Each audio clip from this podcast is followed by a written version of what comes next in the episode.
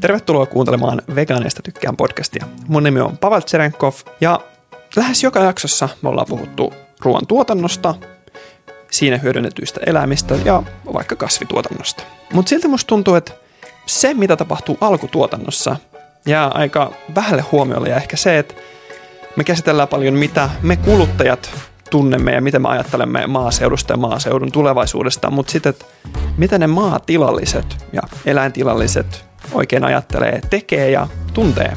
Niin tämä jakso on juuri tätä aihetta varten ja meillä on vieraana tänään Tuuli Orasmaa.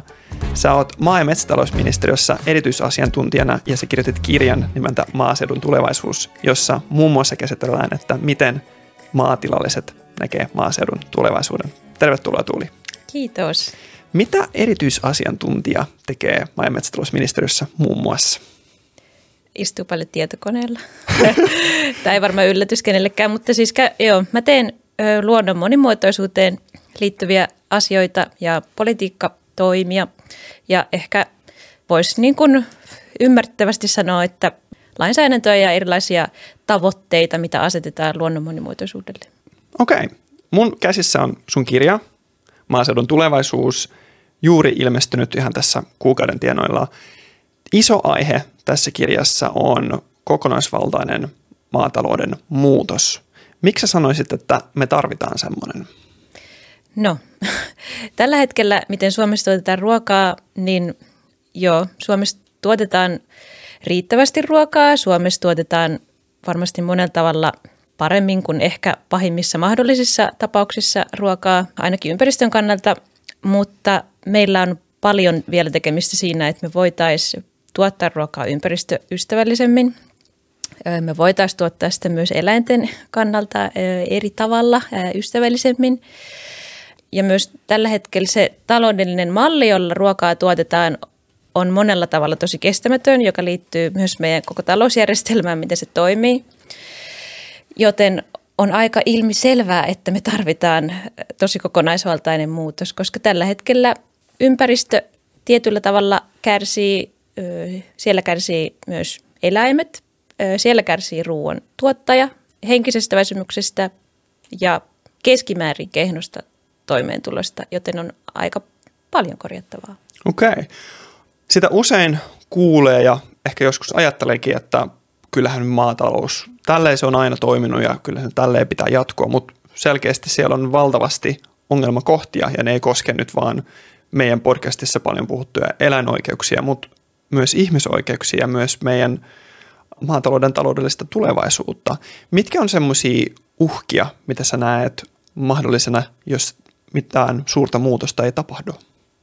Joo, no itse asiassa mä voisin niin kuin sanoa, että tavallaan niitä uhkia ei tarvi edes etsiä kauhean kaukaa, että se, miten ruokaa tällä hetkellä tuotetaan, niin siinä on jo tosiaan niitä ongelmakohtia, mitä jo mainitsin, eli liittyen ympäristöön ja siihen, että viljelijät on monesti varsin uupuneita ja toimeentuloa on vaikeampi ja vaikeampi saada, niin tavallaan jos suurta muutosta ei tehdä, niin ehkä se uhkakuva on, että sama jatkuu ja vielä vähän huonommin, koska jos vaikka ilmastopäästöjä ei pystytä vähentämään, niin silloin ilmastonmuutos kiihtyy yhä edelleen ja silloin viljelyolosuhteet kärsii. Ja mun mielestä ehkä uhkakuvia kannattaa etsiä myös, kun me puhutaan ilmastonmuutoksesta, globaaleista ö, ongelmista, niin niitä uhkakuvia kannattaa etsiä myös sieltä, minne meidän katseemme eivät kanna, eli siellä, missä ilmastonmuutoksesta kärsitään eniten. Eli jos jo nyt meillä on alueita maapallolla, jotka on pian elinkelvottomia, niin jos päästöjä ei vähennetä kaikkialla, kaikilla sektoreilla, niin eh, tällaisia alueita on meillä valitettavasti yhä enemmän. Että niitä uhkia on syytä etsiä muualtakin kuin sieltä omalta takapihalta tosi kiinnostava pointti etenkin toi, että me usein ajatellaan, tuntuu, että aika mikrotasolla näitä, että Suomi, Suomi ja Suomen ruoantuotanto. Onko mun ajatusmaailma ja ymmärrys oikea, että ilmastonmuutos kun kiihtyy ja kiihtyy tästä ja muutosta ei tule, niin Suomen maatalouteen tulee entistä suurempi paine tuottaa ruokaa, kun se ruoantuotanto siirtyy pohjoiseen ja pohjoiseen niin kuin maapallolla yleisesti? Toi on siis aika kiinnostava kysymys, koska toi on tavallaan semmoinen argumentti, mitä käytetään jonkun verran, että tavallaan silloin kun sanotaan nyt vaikka Välimerellä tulee yhä vaikeampaa tuottaa yhtikäs mitään, niin silloin me olemme se niin kuin makean veden aareaitta ja täällä me voimme sitten tuottaa maailma, niin kuin ruokaa maailmalle. Et tavallaan siinä on mun mielestä niin kuin pointtinsa, koska niin kuin luonnontieteellisesti se näyttää menevän niin. Mutta musta voi kysyä myös, että onko meillä niin paljon potentiaalia, että me voidaan näillä niin kuin kustannuksilla tuottaa ruokaa, jota voidaan viedä, että tavallaan niin kuin, onko niillä ruoan tuojamailla rahaa maksaa suomalaista ruoasta, koska suomalainen, Suomessa tuotettu ruoka on aika kallista, koska kustannukset on suuret. Et musta voi kysyä, että onko sitä niin sanottua vientipotentiaalia niin paljon, koska ehkä se suomalainen tuote on jonkunlainen premium-tuote, kun se lähtee maailmalle. Joo, tosi hyvä pointti. Sitä voisi myös ajatella, että okei, jos ilmasto lämpenee, okei Suomessa Mä oon kuullut, että voidaan myös viljellä soijaa tulevaisuudessa paljon paremmilla tuloksella kuin tähän asti yritetty. Onko ilmastonmuutoksen kiihtymisellä voittajia Suomen maataloussektorilla? No, voisi sanoa niin, että meille tulee helpommaksi tuottaa palkokasveja, eli siis proteiinikasveja, öljykasveja, jotka sitten taas auttavat tavallaan kasvipohjaiseen ruokavalion siirtymistä. että tällä hetkellä Etelä-Suomessa pystytään tuottamaan just hernettä, härkäpapua, öljykasveja. Ja se raja on menossa ilmastonmuutoksen myötä pohjoisemmaksi ja pohjoisemmaksi, eli sit se tulee mahdolliseksi, vaikka soijaviljely myös, se, se tulee ilmastolämpenemisen takia mahdolliseksi, että ne on ihan aitoja mahdollisuuksia ja ne on ihan aidosti hyviä juttuja, mikä on aika ristiriitaista, kun puhutaan kuitenkin olemassaoloa uhkaavasta ilmiöistä nimeltä ilmastonmuutos. Mutta joo. joo, kyllä niitä hyviä puolia on. Niin, se on pelottava ajatus, että ne voi sokaista, jopa jos keskittyy vaan sellainen, no hei, tämähän on ihan parasta, että sitten meillä on lämpimämpää Suomessa, mutta se ei ole ihan vaan näin. Mitä haittoja ilmastonmuutos tuo Suomen maatalouteen? Joo, no hyvä, että kysyit, koska mä olisin mennyt tähän Kyllä. muutenkin, koska joo, siis että se, miten viljelijät kokee sitä jo nyt, että ö, sääolosuhteet on koko ajan äärivämpiä ja voisi sanoa, että sellaiset niin poikkeukselliset kesät on tulossa normaaleiksi. Tavallaan nyt on jo niin kuin useina vuosina, että olisit kuivaa tai liian märkää, niin on niin kuin poikkeuksellisen huonoa niin kuin ollut viimeisinä vuosina eri syistä. Ja näyttää siltä, että siitä on tulossa jonkunlainen uusi normaali. Ja jos sitä nyt haluaa jotenkin vaikka konkretisoida, niin se No okei, okay. esimerkiksi tänä kesänä. Mä nyt en muista tätä sitaattia aivan tarkkaan, mutta oli maaseudun tulevaisuudessa, eli Sanomalehdessä. Tässä Sanomalehdessä oli yhdeltä viljelijältä, niin kuin hän kuvasi tätä kasvukautta, tälle, että, että maaliskuussa meillä satoi lunta ja seuraavan kerran satoi sitten juhannuksen jälkeen. Oho. Ja sitten niin kuin heinäkuu on taas ollut todella märkä, että tavallaan tämä voisi olla sen tyyppinen tietyllä alueella, aika monella alueella, että se kasvu ei oikein lähde käyntiin, koska on superkuivaa. Ja sitten kun se kasvu lähtee käyntiin juhannuksen jälkeen heinäkuussa, sitten tuleekin tosi sateista. Ja sitten kun pitäisi lähteä puimaan, niin kuin korjaamaan satoa, niin sitten koneet on niin painavia, että ne niin kuin siellä vetisellä pellolla painuu, niin kuin ne, me ei päästä koneella sinne korjaamaan satoa, tai sitten se sato lakoaa tai on huonolaatusta. Että tämän tyyppisiä vuosia on paljon. Okei, okay, eli todella, todella haastavaa ja haastavia vuosia on valitettavasti tulossa. Sä haastattelit tätä kirjaa varten 40 tilallista. Miten nämä tilahaastattelut, oli ne etänä tai sitten sä menit paikan päällä, ne sijoittuisit Suomen kartalle?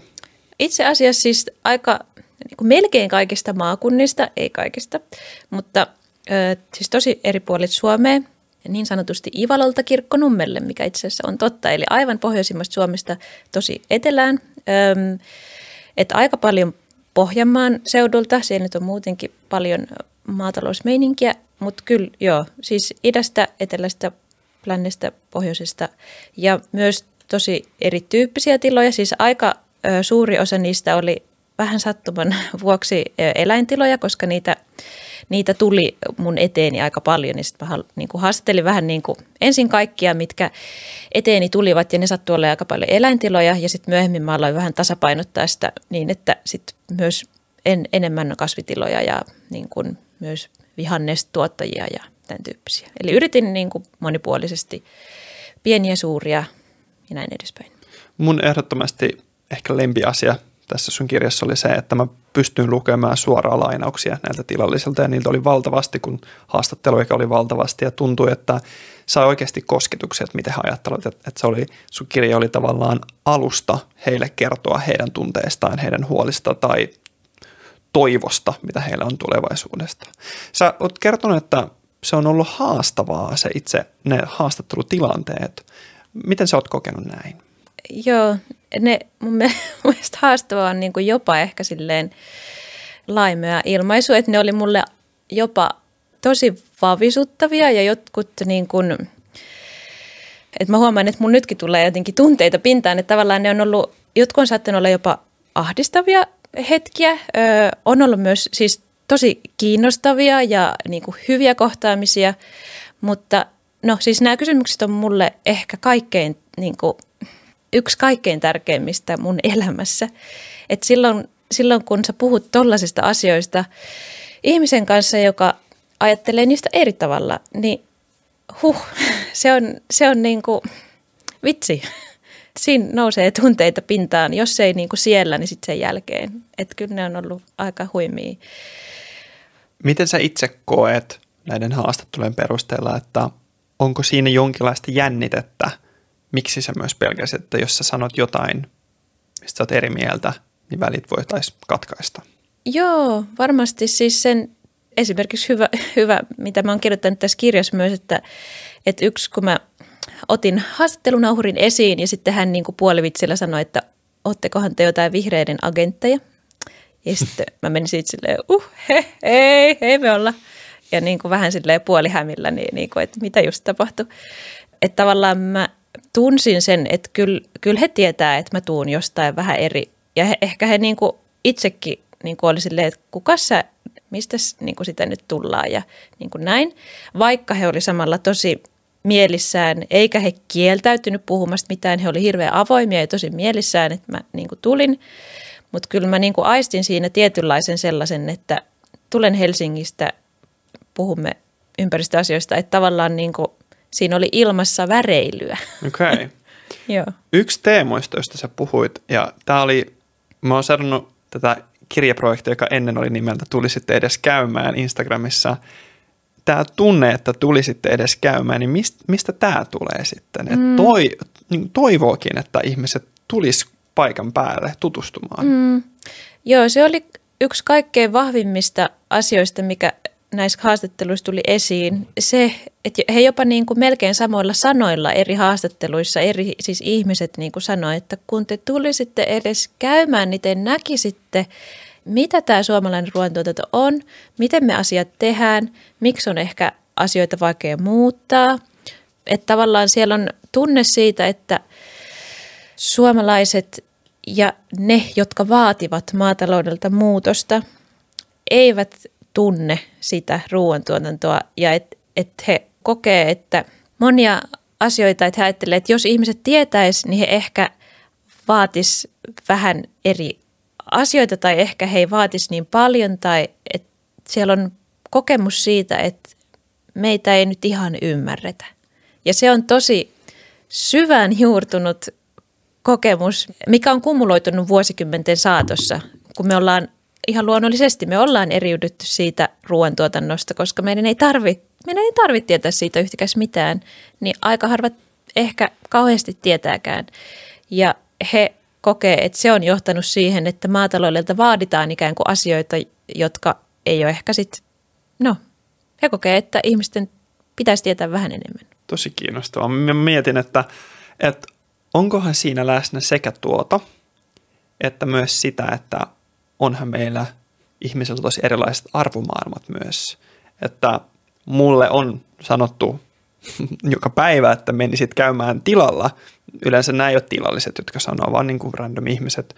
Mutta mä oon ja se mun vegani näkökulma vaan vahvistui.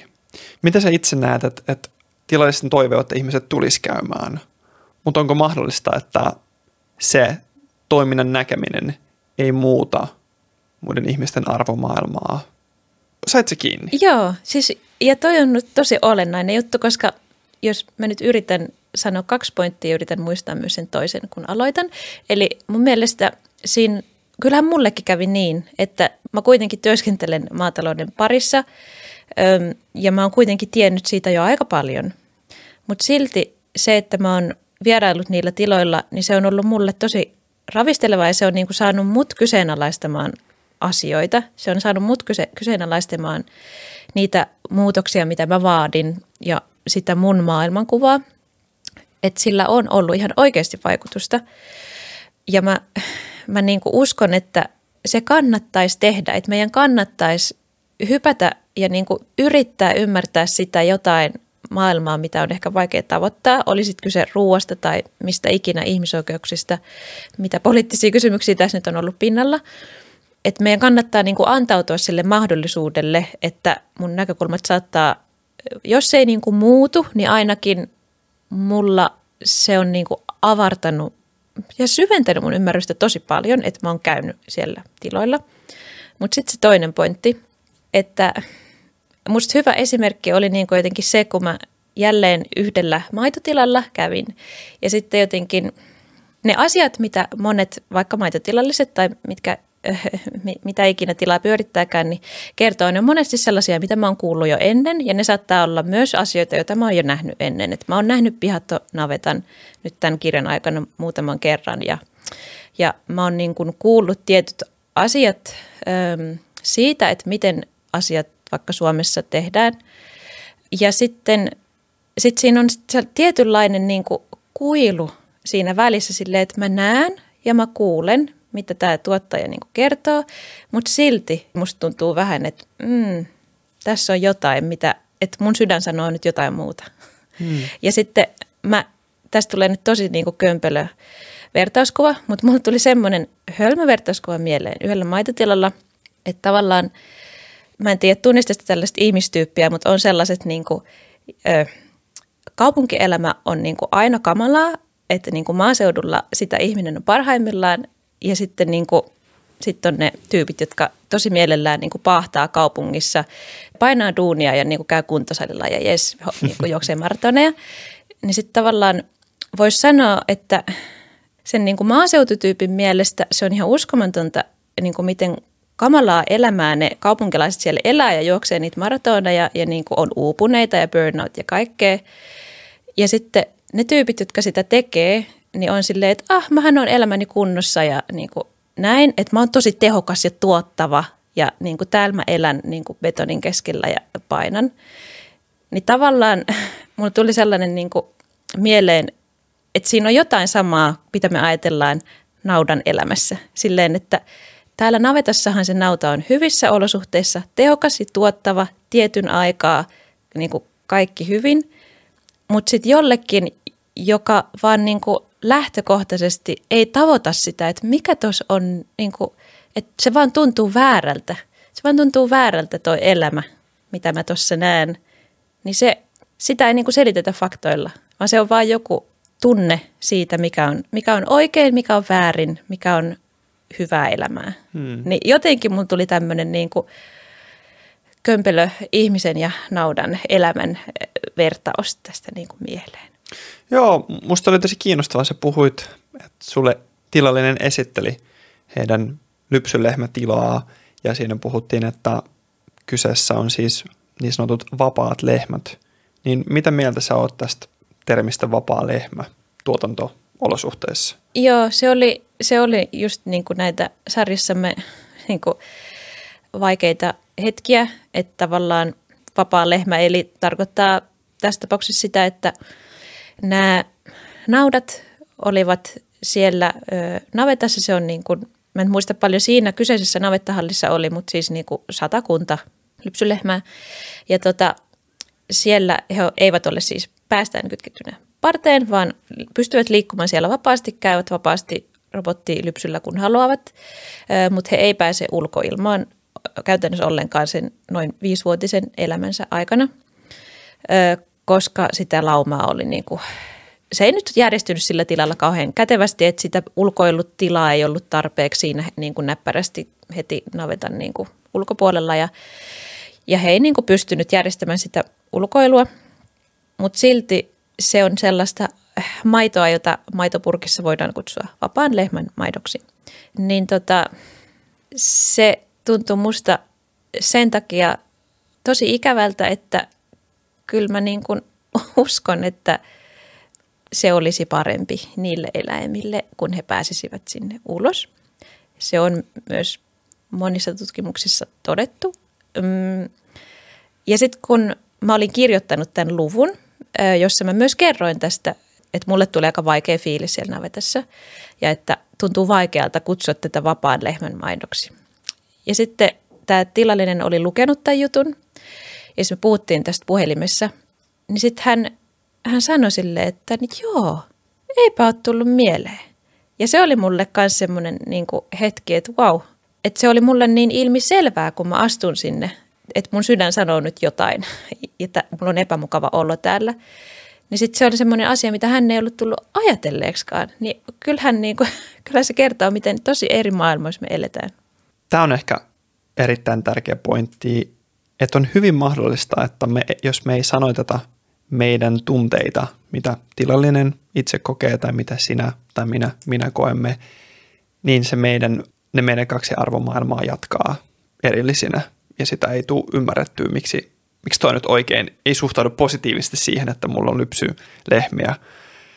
Ja saman aikaan mua sattuu sydämeen tosi paljon, että mulla on tuttu, joka on töissä usealla maitotilalla ja hän kertoo, mitä siellä puhutaan ja me saadaan valtavasti viestejä niiltä, jotka kouluttautuu alalle ja jotka joutuu menemään omaa tahtoa vastaan harjoittelulle tai töihin tilalle.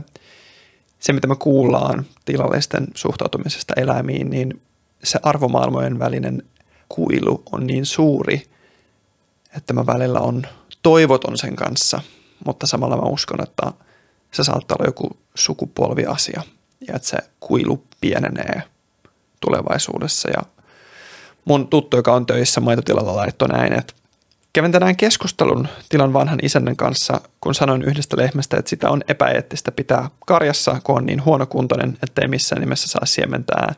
Niin se tilallinen vastasi siihen, että me tehdään maitoa, me ei huolehdita eettisyydestä.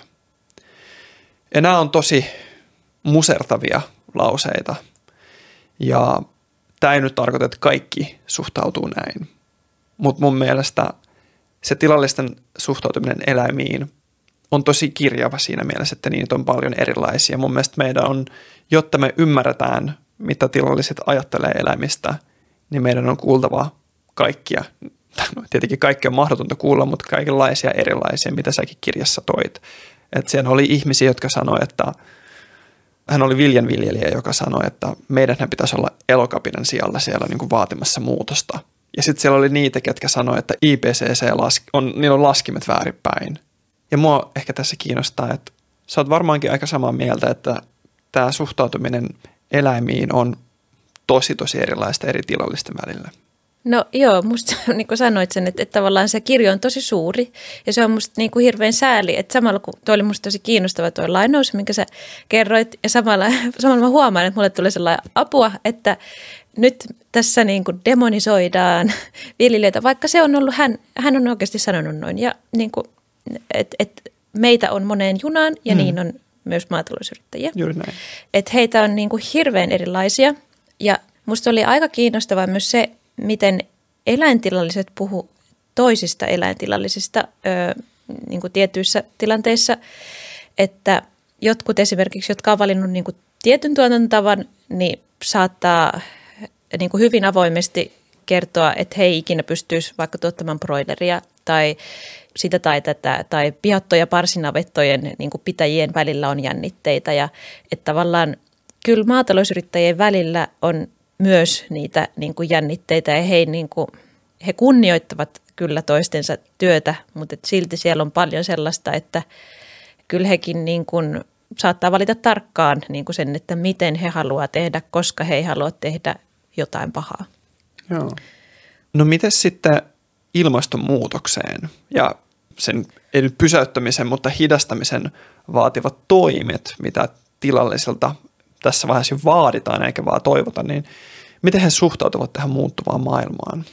No siitä on aivan erinomaista tutkimusta tehty meillä hiljattain. Siitä on kerätty todella laajaa kyselyaineistoa ja sen perusteella puolet maatalousyrittäjistä katsoo, että maataloudessa, mä en muista tätä kysymyksen sanamuotoa, mutta suurin piirtein niin, että maataloudessa ei tarvitse tehdä enempää ilmastotoimia tähän, tähän tyyliin. Samalla kun niin kuin ymmärretään ilmastonmuutoksen vaikutukset maataloudelle itselleen, niin se tuntuu tosi hätkähdyttävältä. No samalla sitten, okei, se on puolet, mutta sitten on se toinen puoli. Ne, jotka niin katsoo, että ilmastotoimia on maataloudessa syytä lisätä, niin sitten siellä, on, siellä ehkä korostuu enemmän luomutilalliset, siellä korostuu naiset, siellä korostuu pienet tilat. Et selkeästi niin on myös sitä muutosvalmiutta. Ja nyt ihan hiljattain tuli, mä muista oliko se, no se oli tapauksessa Itä-Suomessa tehty tällainen pienempi kysely ja siinä niin kuin oli taas paljon positiivisempi suhtautuminen niin kuin ilmastotoimien lisäämiseen maataloudessa, mutta sitten taas tämä ensimmäinen tutkimus, mihin mä äsken viittasin, se on niin laaja ja kattava, että mä uskon, että se antaa aika hyvän kuvan sitten taas koko Suomen tilanteesta. Mutta sitten tavallaan viljelijät kysytään niin sitten paljon suurempi osa on taas halukkaita tekemään sellaisia ilmastotoimia, joilla ei nyt ensisijaisesti hillitä päästöjä, vaan sopeudutaan siihen uuteen tilanteeseen. Eli kun he tietää, että säät ärvöityy ja viljelyolosuhteet niin muuttuu haastavammiksi, niin he on kyllä hirveän kiinnostuneita niin kuin muuttamaan toimintansa niin, että he pystyvät siinä uudessa ympäristössä toimimaan. Mutta sitten tässä on niin kuin sekin, että ne tehokkaimmat päästövähennystoimet saattaa olla herkästi sellaisia, mitkä koetaan epäoikeudenmukaisiksi liittyen vaikka turvepeltoihin, jotka sijaitsee tietyllä alueella Suomessa ja sitten ne ikään kuin toimet kohdistuu tiettyihin tuottajiin ja sitä ei koeta niin oikeudenmukaisena. Niin on nähtävillä niin kuin tietynlaista epäsuhtaa siinä, että kun ollaan valmiita joihinkin ilmastotoimiin, mutta ne ei ole välttämättä sit aina ne tehokkaimmat. Ja tässä on niin kuin se haaste. Joo. Sä mainitsit kirjassa tämmöisen lainauksen kuin, että kyllä on saatava tutkittua tietoa. Niin yksi tilallinen sanoi, että hei, että emme nyt voida vielä tehdä kauhean suuria muutoksia, kun ei vielä hänen mukaan tiedetä tarpeeksi. Niin mitä ajatuksia sulla herää tämmöiseen epäilysuhtautumiseen? Mm. Tämä oli niin kuin ehkä vaikeimpia asioita kohdata öö, mulle. Se, että jotkut haastateltavista toi niin kuin esiin sen, että he ei, he ei ole varmoja siitä, että onko, onko meillä nyt tarpeeksi tietoa siitä, että mitkä eri toimet ylipäätään vähentää päästöjä tai onko Suomen hiilinielut laskettu oikein ja, ja päästöt laskettu oikein.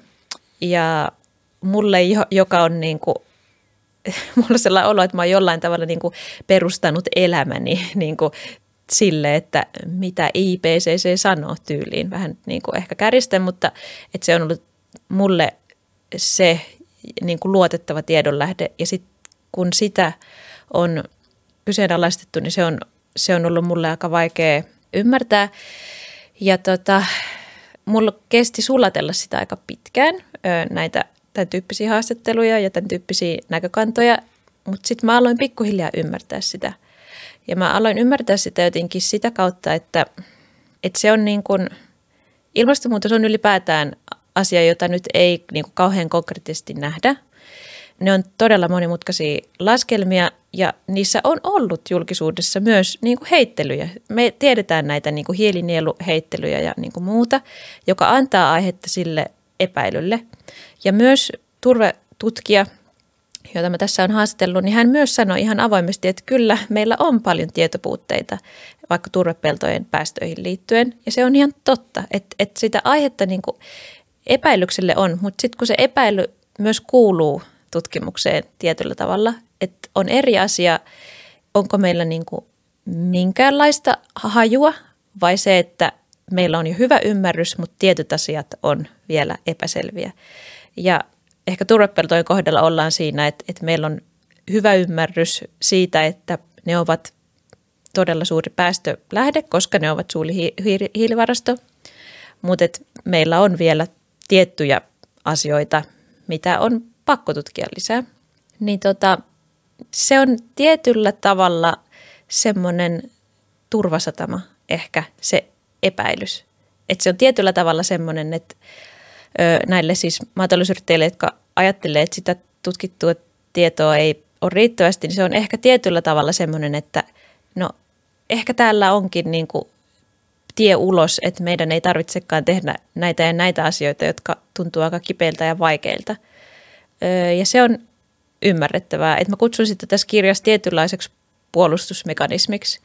Sen samantyyppinen puolustusmekanismi, miten mä ymmärrän sen, että kun joku lentää viikon lomalle Portugaliin, niin hän tietää kyllä oikein hyvin, saattaa tietää, kuinka suuren ilmastojalanjäljen hän tänne ilmakehään jättää, mutta hän päättää sivuuttaa sen. Ja se on tietyllä tavalla samantyyppinen puolustusmekanismi. Me käytetään, me kaikki käytetään niitä. Ja tavallaan se tieteellisen tiedon haastaminen ja epäileminen on samalla tavalla niin kuin puolustusmekanismi. Ja mä vielä jatkan sen verran, että se oli musta kiinnostavaa yhdessä tutkimuksessa, mitä tätä varten luin, niin siinä niin kuin kuvattiin sitä, että kun se, se keskustelu, miten me käydään ilmastonmuutoksesta, niin se on tosi tieteellistä, niin silloin ikään kuin me puhutaan niistä niin kuin hiililaskelmista ja tutkimuksesta ja tutkimukseen pohjautuvasta päätöksenteosta, tämän tyyppisestä, niin sitten se retoriikka, millä siihen vastataan, niin vastataan sillä samalla tavalla, että, että ikään kuin haastetaan sitä tutkimustietoa. Että, että niin kuin se omaksutaan, se tapa puhua ilmastonmuutoksesta ja lähdetään niin kuin haastamaan sitä niin sanotusti samoilla aseilla, eli niillä tutkimustiedoilla tai sen puutteilla. Ja, mä, ja kun mä ymmärrän sen niin hirveän hyvin, että kun oikeasti ne saattaa olla ne toimet sellaisia, jotka tiettyjen viljelijöiden kohdalla ne saattaa tuntua tosi pelottavilta. Ja ne saattaa tuntua siltä, että nyt multa viedään ne kaikki mun, kaikki mun peltomaat tästä. Ja totta kai niin kuin halutaan, että sitä ei tehdä kauhean kevyin perustein. Niin se on sitten kuitenkin ymmärrettävää, että sitä niin kuin epäilystä on ilmassa. Mutta samalla se on hirveän sääli, että tavallaan asiat, joista on jo varsin paljon ja vankkaa tietoa, niin jos niitäkin ja ikään kuin IPCCn laskentametodeja ruvetaan kyseenalaistamaan, niin mä toivoisin, että sitä tehdään sitten, kun on todella hyvät perusteet siihen, eikä ehkä niin kevyesti lähdetä haastamaan.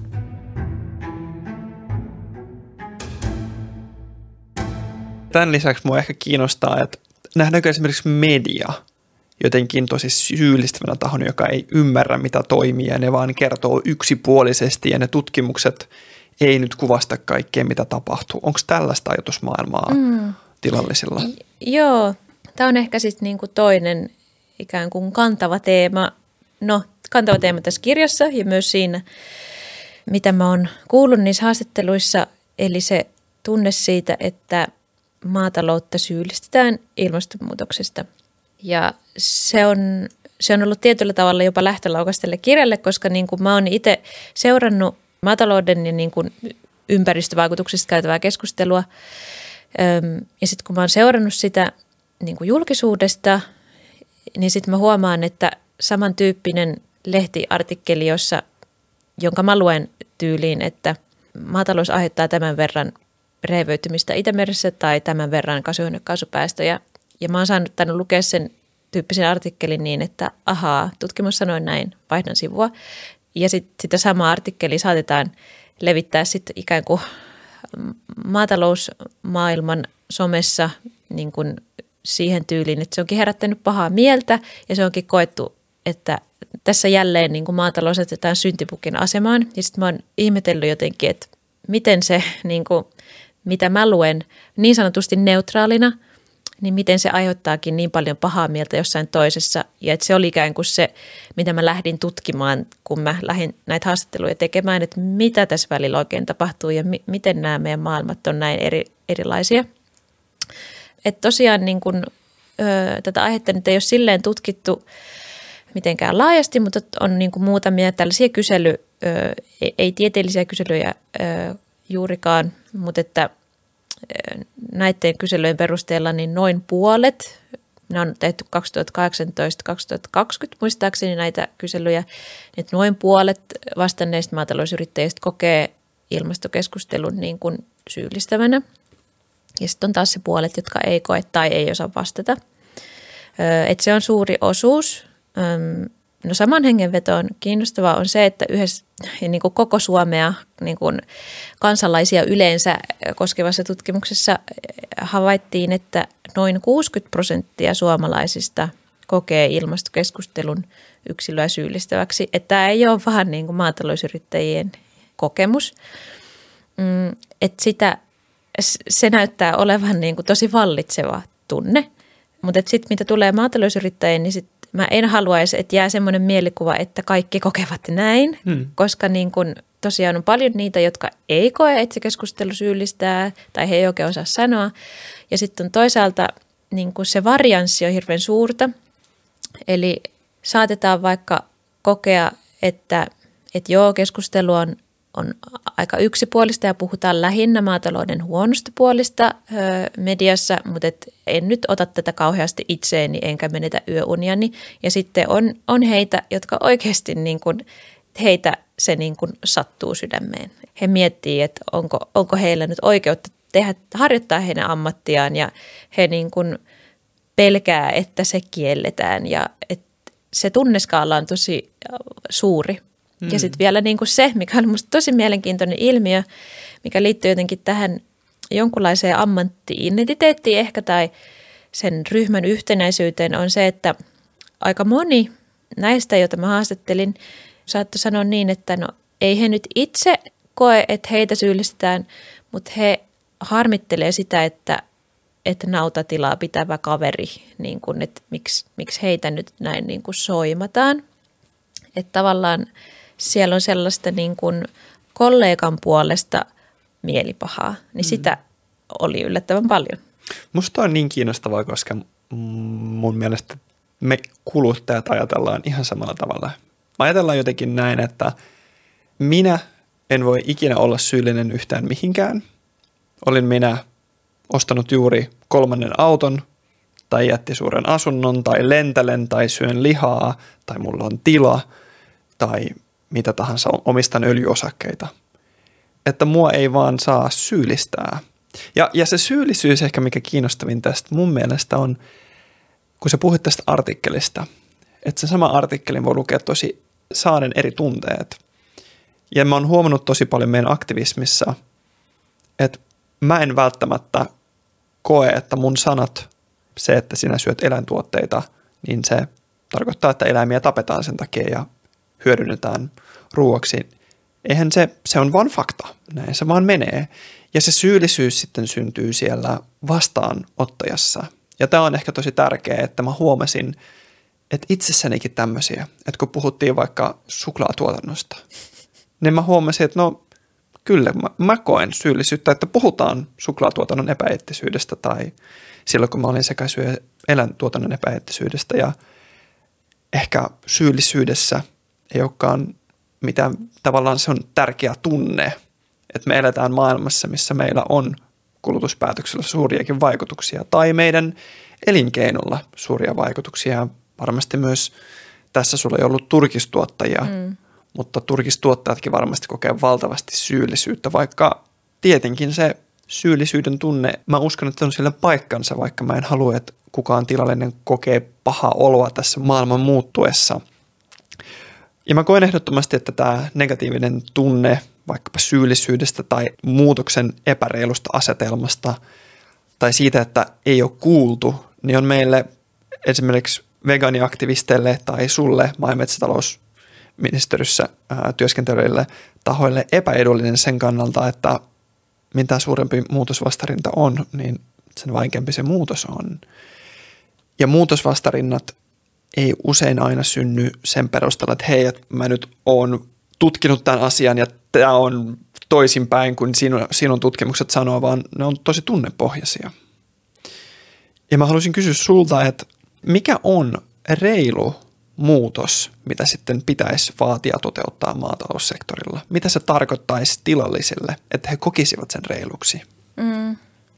Okei, okay. nyt mennään niin kuin, tämä on iso kysymys, Öm, mutta että ehkä niin kuin voi lähteä siitä, että kun me puhutaan reilusta muutoksesta tai mä puhun oikeudenmukaisesta siirtymästä, ihan sama mitä termiä nyt tässä käytetään, niin sen on oltava ensisijaisesti siirtymä ja sen on oltava muutos. Että tavallaan kun me puhutaan, just mä puhun, keskityn tässä kirjassa ilmastonmuutokseen, niin se tarkoittaa sitä, että meidän on tehtävä riittävät muutokset, niin kuin jotta me pysytään vaikka ilmastotavoitteissa, mutta sitten ne muutokset, mitä me tehdään ja miten me tehdään ne, niin on tehtävä oikeudenmukaisella tavalla. Et, et jos me ei niitä muutoksia tehdä, niin sitten lopputulos on ainakin epäoikeudenmukainen, kun me mietitään niitä globaaleja vaikutuksia.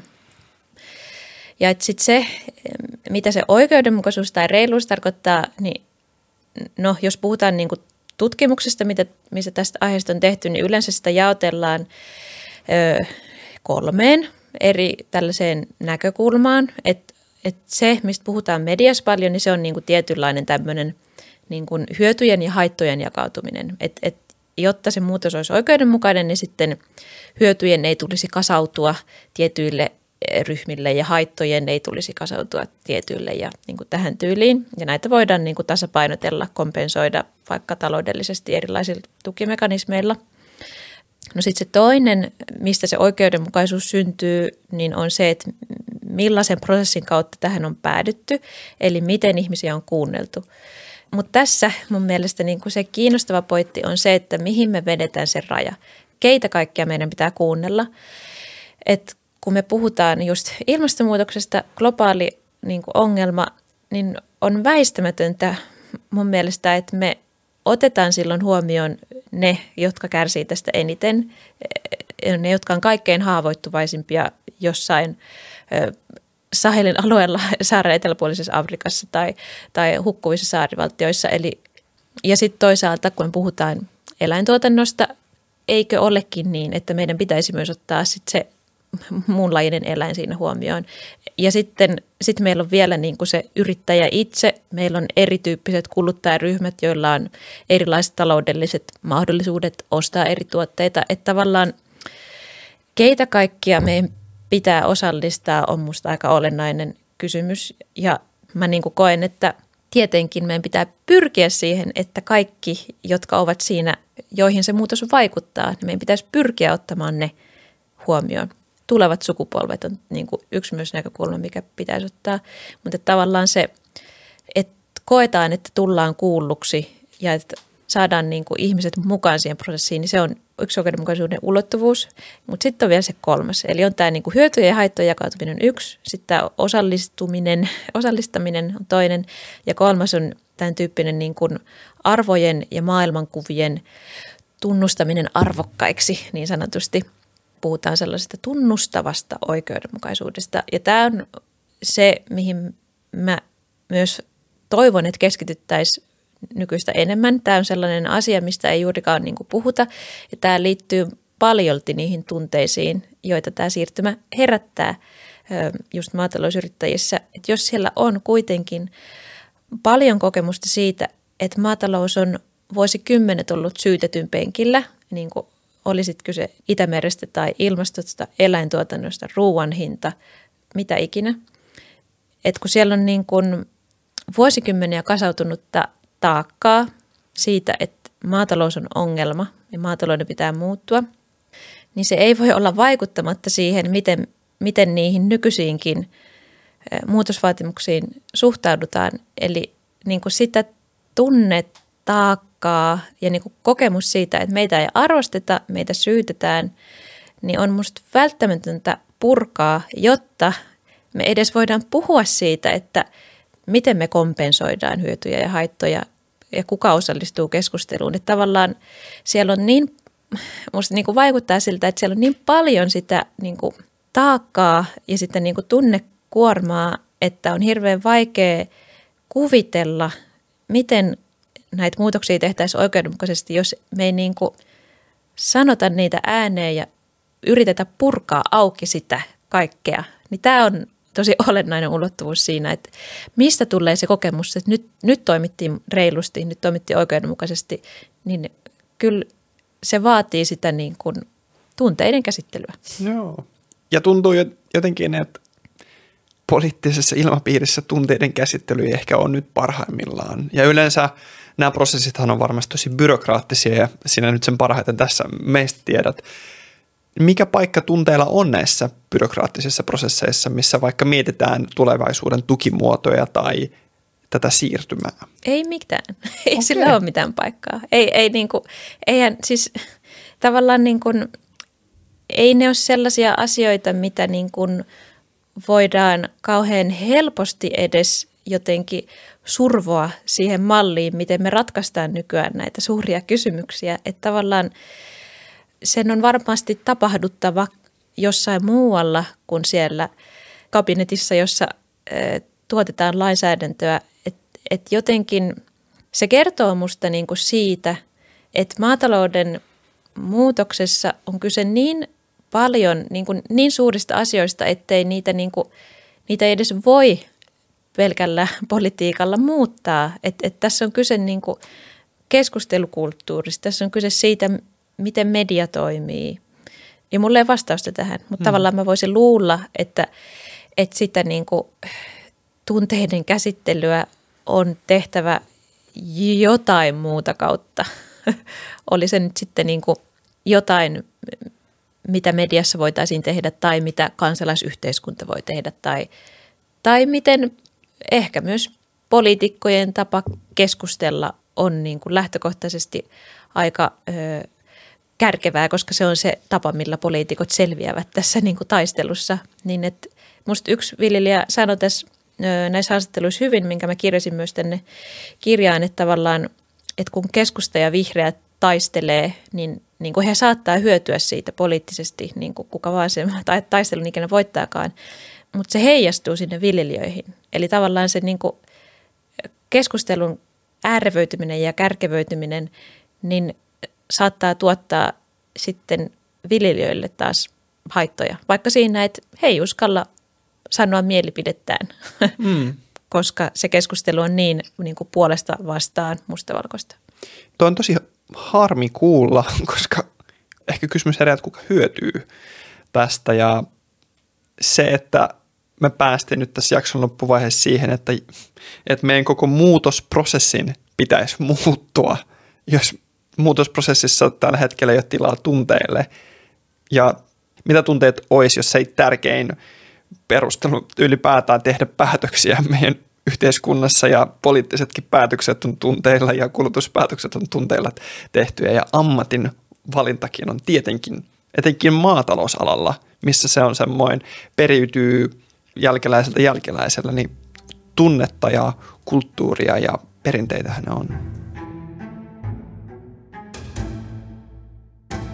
Ja mä jäin miettimään jotenkin tätä keskusta versus vihreät esimerkkiä, että siinäkin on vähän maalla asuvat versus kaupunkilaisvihreät ja ollaanko me jotenkin jumiuduttu siihen, että kaupunkilaiset versus maalaiset ja tässä aikaisemminkin se annot esimerkki, että salilla käyvät kaupunkilaiset versus luonnon lähellä asuvat maalaiset, niin mitä sä itse ajattelet? Joo, siis musta niin kuin, se on ehkä aihe, mistä mä en olisi välttämättä halunnut puhua, tämä vastakkainasettelu maaseutukaupunki, koska se on tavallaan aika kulunut ja niin kuin, okei, olen kuullut tämän jutun. Mutta mulla oli sellainen olo, että mun oli pakko kirjoittaa siitä, koska se tuntui olevan eh, siellä taustalla niin vahvasti ja mä jotenkin koin itsekin joutuvani tavallaan sen kaupunkilaisen asemaan. Että tavallaan se, miksi asiat tuntuu syyllistäviltä maatalousyrittäjän mielestä, niin just yksi viljelijä, jota tässä on haastellut, mitä kuvan tässä kirjassa, niin hän niin kuin sanoi sen tosi hienosti, niin kuin pukisanoiksi jotain, mitä mä olin itsekin ehkä niin kuin miettinyt, että silloin kun se muutosvaatimus tulee väärältä ihmiseltä ja väärältä puolueelta, niin silloin se koetaan syyllistävämpänä. Ja tässä oli kyse siitä, mitä vihreiden silloinen puheenjohtaja Maria Ohisalo oli sanonut maatalouden ilmastopäästöistä, niin tavallaan silloin sille ei ollut kauheasti väliä, mitä hän sanoi ja millä tavalla hän toi sen asian esiin. Mutta kun se tuli tältä henkilöltä, niin se herätti todella paljon närkästystä. Ja se kumpuaa tosi paljon sieltä, että vihreiden äänestäjäkunta on kaupungissa ja koetaan, että kaupunkilaiset ei ymmärrä hmm. maataloutta. Ja niin kuin valitettavasti vaikuttaa siltä, että se niin kuin vanha jonkunlainen taistelu, ei, en, mä en tiedä mitä se on, mutta se on vanha jännite, mikä on ollut maaseudun ja kaupungin välillä, niin se vaikuttaa olevan hyvin voimissaan ja se vaikuttaa siihen niin kuin ajatteluun ja siihen, miten niihin ö, just muutosvaatimuksiin reagoidaan. Ja sen takia mä niin kuin sanonkin, että maaseudun ja kaupungin välinen vastakkainasettelu on mun mielestä uhka sille ylipäätään, että saammeko me sitä muutosta aikaan. Päästäänkö me edes keskustelemaan siitä, että me haluttaisiin tehdä asiat reilusti, mutta päästäänkö me edes keskustelemaan siitä, jos ne lähtökohtaisesti tuntuvat epäreiluilta ne tietyltä suunnalta tulevat ehdotukset. Et tätä kysyn, Joo. enkä tiedä. Ja sä puhuit mun mielestä tosi kiinnostavasti, että tilallisten suhtautuminen myös tähän muutokseen on aika 50-50, että miten siihen suhtaudutaan. Niin ne, ketkä näkee sellainen, että kyllä, että muutoksen on tultava ja meidän pitäisi olla vaikuttamassa vahvemmin meidän tilallisten siellä, niin löytyykö viljelijöiden ja eläintilallisten keskuudessa niitä, ketkä on turhautunut myös muutoksen hitauteen? Joo, siinäkin saattaa olla aika paljon sellaista varianssia, että et tavallaan niin on, on niitä, jotka toivoo, että vaikka tilakoko ei kasvaisi ihan näin nopeasti tai jotka toivoo ruokamarkkinoille tietynlaisia muutoksia, mutta sitten tilallisten kohdalla se ei ole ehkä niinkään se muutoksen nopeus, se ei ole se juttu, vaan se, että mikä muuttuu. Että tavallaan ehkä mä sanoisin niin kuin hyvin yksinkertaistain niin, että eihän tilalliset välttämättä niin kuin halua hirveän nopeita muutoksia, koska maatalous muuttuu lähtökohtaisesti hyvin hitaasti ja ne muutokset on vaikeita tehdä nopeasti. Niin, että se muutoksen nopeus ei ole välttämättä se juttu, mutta siellä on paljon muutoshalua siihen, että millainen meidän ruokajärjestelmä tällä hetkellä on. Okei. Okay.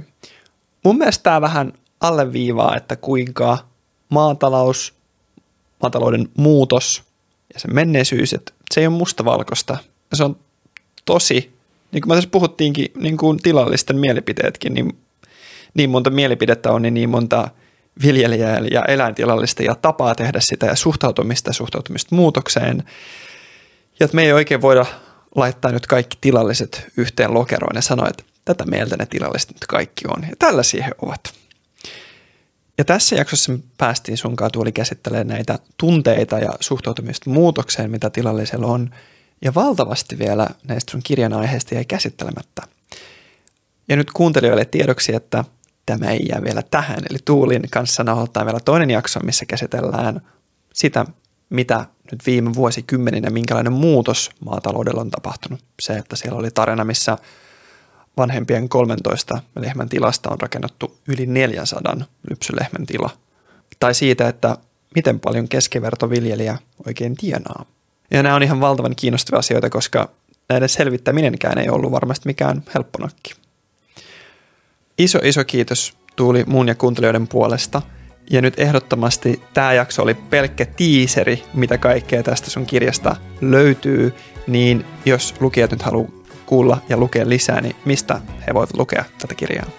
No sitähän voi ostaa. Sitä voi ostaa suurimmasta osasta verkkokauppoja. Sitä voi ostaa suoraan kustantamolta eli www.vastapaino.fi ja sitä saa siis fyysisenä kirjana ja tällaisena e-kirjana. Joo. Ja varmaan kirjastostakin löytyy. Kirjastostakin löytyy. Kyllä. Se helposti unohtuu tälle, että en ole käynyt kirjastossa 15 vuoteen, mutta se on olemassa ja hyvä niin. Kyllä. Jonoa saattaa olla. Kirja on herättänyt onnekseni positiivista mielenkiintoa, että jonoon vaan. Kyllä, ja se mitä mä en ole sanonut tässä vielä, että onnittelut tästä kirjasta, koska tämä on mun mielestä erittäin onnistunut, onnistunut kirja. Kiitos. Ja kiitos vielä sulle Tuuli, että tulit vieraaksi. Yes, kiitos Pavel.